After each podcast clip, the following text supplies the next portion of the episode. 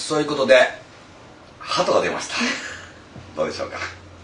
はいそういうことでございまして今回は桂米朝さんに恩返しさせていただきたいと思います。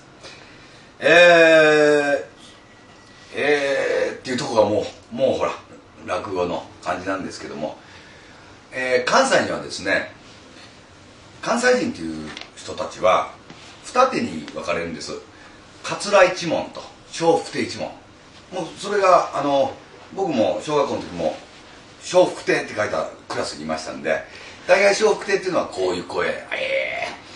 ー、えー、どんなんかなみたいな。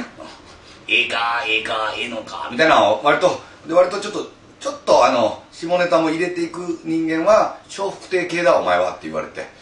桂一門っていうのは上品な方がイメージがあります。三枝さんもそうだしまああの師匠の別長さんももちろん当然そうなんですけどまあ紫尺さんもそうですよね。やっぱり自分は小さい頃から「お前は笑福亭系だ」って言われてきたんですがあのー、うちの親父が米朝さんの、あの、カセットをたくさん持ってましてあの、ね、熱しなにですねあのラジカセでこうやってイヤホンして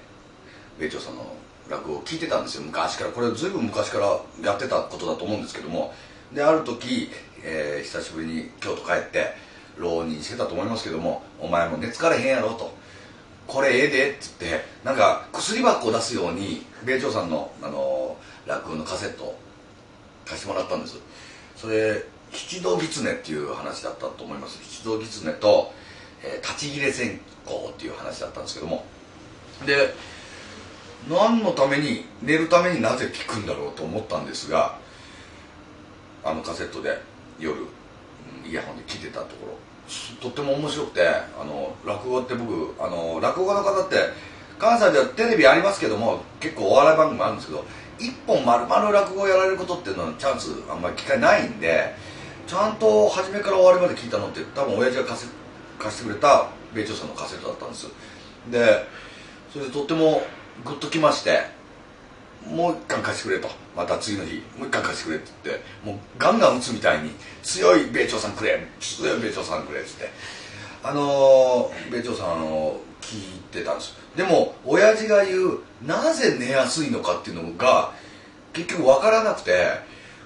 ゴンゴン目が覚めるし逆に一生懸命聞くようになっちゃって。で親父の落語カセット米朝全集のカセットでしたけど全巻聞き終えたんですよ。でもうないのっつったらもう米朝さんはこれしか出てないって言うから他の落語家の方も借りたんですけどもやっぱり米朝さんの声がやっぱりなんか好きでもう一回し行ってみようかと思って、もう一回しまた全集聞いてほんでまた聞いちゃったもんでもう一回しってやってた時に6週目ぐらいでしたね桂米朝さんの全集。6週目回った時にふわっとこうふわっともう自分もあのその道中の陽気なことなんて言えるようになっちゃってる時にふわーっとこうなんですかね江戸時代にこうタイムスリップしていけるっていうんですかねあ親父が言ってたのは何回も繰り返して聞けっていうことだったんだなと思ってでそれは笑福亭の方でも試してみたんですけど笑福亭の方っていうのはあのたまに「どや!」とか「ええか!」みたいなのが入るんですよそのその道中の陽気なことっていうんじゃない。その道中の陽気なことっていうのが出るんですよ。六代目諸閣さんとかなると。ふーって目が覚めるんですねやっぱり。米朝さんの何ですかね。アルファーファっていうんですかね。美空ひばりさんとか出てた声の要素ですね。宇多田ヒカルさんとか出てるって言われてる。あの声の要素がね米朝さんの声の中には入ってるんですよね。ほんでふわーっといい感じであのー、江戸を旅してスーッと寝ちゃえるようになったんですよ。でそれを後に米朝さんとお会いすることができるようになって一回だけあの銀座の方に来られた時に楽屋でお会いしたんですけど僕ちょっと言い方悪かったでしょ。すいません。あのちゃんと言えばよかったんですけど説明。6回聞いた後って言えばよかったんですけど米朝さん師匠の落語は本当よく寝られますって言った時に「はあ?」って言われてそれはあの司馬遼太郎さんからも言われたってその時米朝さんおっしゃったんですよ。あんたの声は本当寝やすいって言われていや僕はあのものすごく聞いて聞いた後にそこ気持ちよくなれるっていう声師匠は声なんですよねって言ったら「ああまあそう言うてもら嬉しいけど」って言われてあのサインとかいただいたんですよ。何何人もの落語家さんいろいろ試してみました。やっぱ米朝さんなんですよね。ねえの、えー、1365番みたいなあのその言い方ですよね。今のちょっと小不定入りましたね。ねえの1365番っていう言い方とねえの1365番。これ富くじが当たる番号なんですけどもそんな番号すら覚えてしまったぐらい聞いたんです、えー、ロンドンに行った時もフランスに行った時もいろいろ海外旅行行った時も必ずカセットに米朝さんいつも心に米朝さんを入れて必ずこうウォークマンで聴きながらパリジェン軍とか見たもんですよ米朝さんはどこにも似つかわしくてどこの旅先にも米朝さんのカセット持って行かせていただいたいただいたんですよ。でまあそれによってあんまりうちの親父ともそんな喋るような親父でもなかったんですけどもそれまで。米朝さんの話で盛り上がりましたよ なんか親子間がぐっと米朝さんを挟んでなんか近づいた感じもとっても嬉しかったしあのまあいろんな落語家さんおられますけども特別なんですよね。で僕米朝さんのあの作られたっていうのを後に知ったんですけど豆田っていうタヌキがあの化けてあのちょっと人の迷惑をかけてっていうちょっと最終的には人情話でほろっとその話を聞くともう涙が止まらなくてすごくいい話でもう昔からある話なのかなと思ったら米朝さんがこう作ってこういろいろ変えていかれたっていうことを後でお聞きしてすごいなと思って。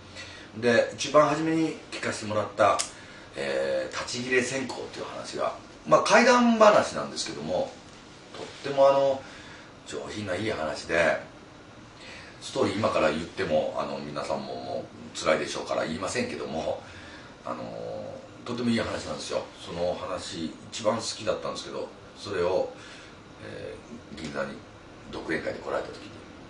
出しもがそれ立ち入れ選考で「一番好きなんですよ」って言ったらあの「いやそれはよかったな」っていうことでもうすごい嬉しくてもうなんか聞いてて涙止まらなくなっちゃって怪談話なのにもう号泣してたっていう珍しいパターンなんですけどまあ耳の耳の恋人ってやつですか。らもうずっともう今からもう30年ぐらい経ちますからあの一生くでしょ。そしてあの棺桶の中にも米朝さんの CD 入れてあの入れてもらいますんで。であっち行っても聞きたいなと思って、えー、亡者がこういろいろ旅していく話もね長い話もありますんでそれ聞きながら実体験したいと思います。でそれが講じてしまいまして俺もですねあの落語をやったやつあるんですよ。僕あの青菜っていうのをあの思い出す限り言ってみたんですけど途中であの人間の人数がなんか増えてしまいましてなんかよくわかんない落語になってしまいましたけどももしよかったらこのチャンネルで聞けるならこのホームページで聞いてみてくださいよ。これ確実にあの笑福亭系の方ではい。あのえー、時に植木屋はんみたいな。時に植木屋はん。青菜食べていくかみたいな感じでやっております、えー、ということで米朝さんに落語を教えていただいたということで、えー、感謝しております。ありがとうございました。